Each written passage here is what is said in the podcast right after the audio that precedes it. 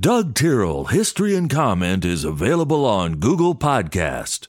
Hello, friends. I'm Doug Tyrrell. This is History and Comment for Tuesday, the 18th day of April, 2023. Your taxes are due in the mail today. My accountant friends are thrilled. They've been working overtime the last few weeks. It's also known as Tax Freedom Day by coincidence.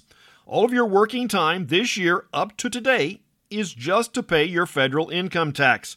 Now you can start working on your state taxes. Then there is all the more hidden taxes like sales tax, property tax, fuel tax, and so forth.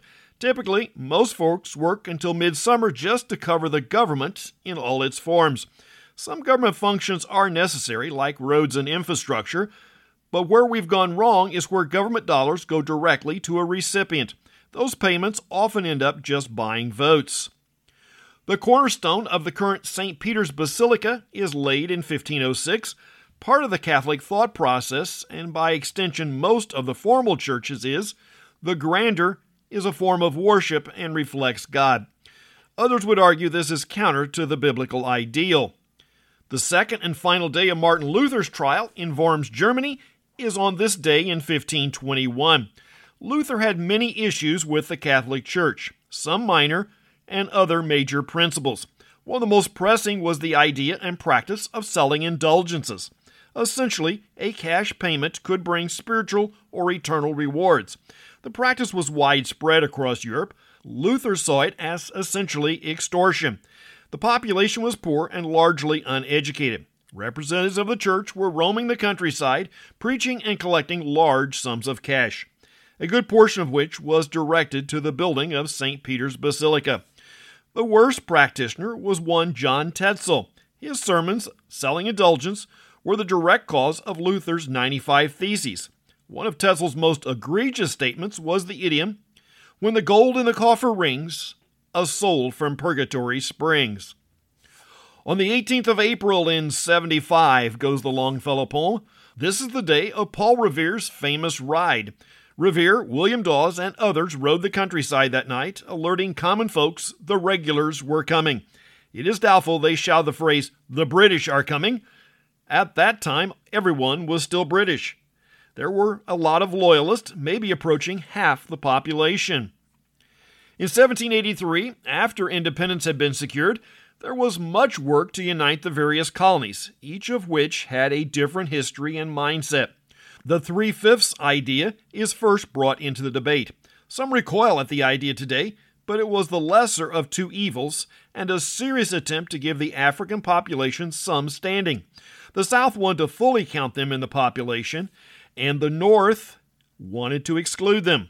That sounds backwards, but the issue was how much power and seats each side would have in Congress. Slaves did not have a right to vote or much legal standing, Giving them a full count would have shifted the balance of power to the South. Northern interests did not want to see that happen. The three fifths compromise allowed them to be counted just at a lesser rate. This was in 1783, even before the Constitution, and we see the issue developing that will dominate nearly every debate for the next 80 years, and to a large extent still today. Robert E. Lee turns down an offer from President Lincoln to command Union armies in 1861. Lee was a widely respected Army commander. Virginia had seceded. While Lee was against secession, he was fiercely loyal to his state. This is a concept we cannot fathom today, largely due to the increase in power of the federal government as a result of the war. San Francisco is largely destroyed in an earthquake on this day in 1906. The Los Angeles Times remarks on the revival events on the tiny Azusa Street in downtown Los Angeles in 1906. The coverage was hardly glowing. Nonetheless, the revival will continue on the site for another 25 years. The simple fact is, society as a whole does not want to deal with any move of God or devotion that becomes more than a warm feeling, be it on Azusa Street in 1906 or Kentucky in 2023. Both have things in common and are not a comfortable place for most folks.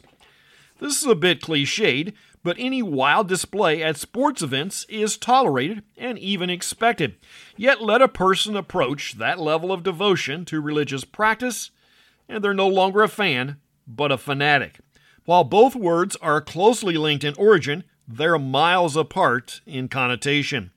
Dennis Prager commented that no one is ever said to be too secular, while the charge of being too religious is commonly leveled. Think about that for a moment. The first crossword puzzle book is published in 1924. The Doolittle raid on Japan takes place in 1942. This was the first time U.S. planes had attacked the Japanese homeland, and the prime target was the city of Tokyo. The raid consisted of only 16 aircraft. While it caused little actual damage, it was a major moral victory for the U.S. and brought the war to the Japanese people.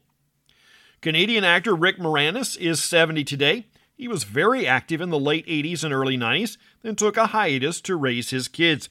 You will know him from Honey, I Shrunk the Kids, Little Shop of Horrors, Ghostbusters, along with the SCTV skits of Bob and Doug McKenzie. Ventriloquist Jeff Dunham is 61.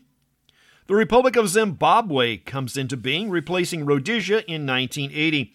The idea was Zimbabwe is a more locally controlled and African, and dumped the colonial feelings of Rhodesia. The Indianapolis Colts picked Tennessee quarterback Peyton Manning as their first pick in the NFL draft in 1989. That's history and comment for the 18th day of April. I'm Doug Tyrrell. Now go do something worth remembering.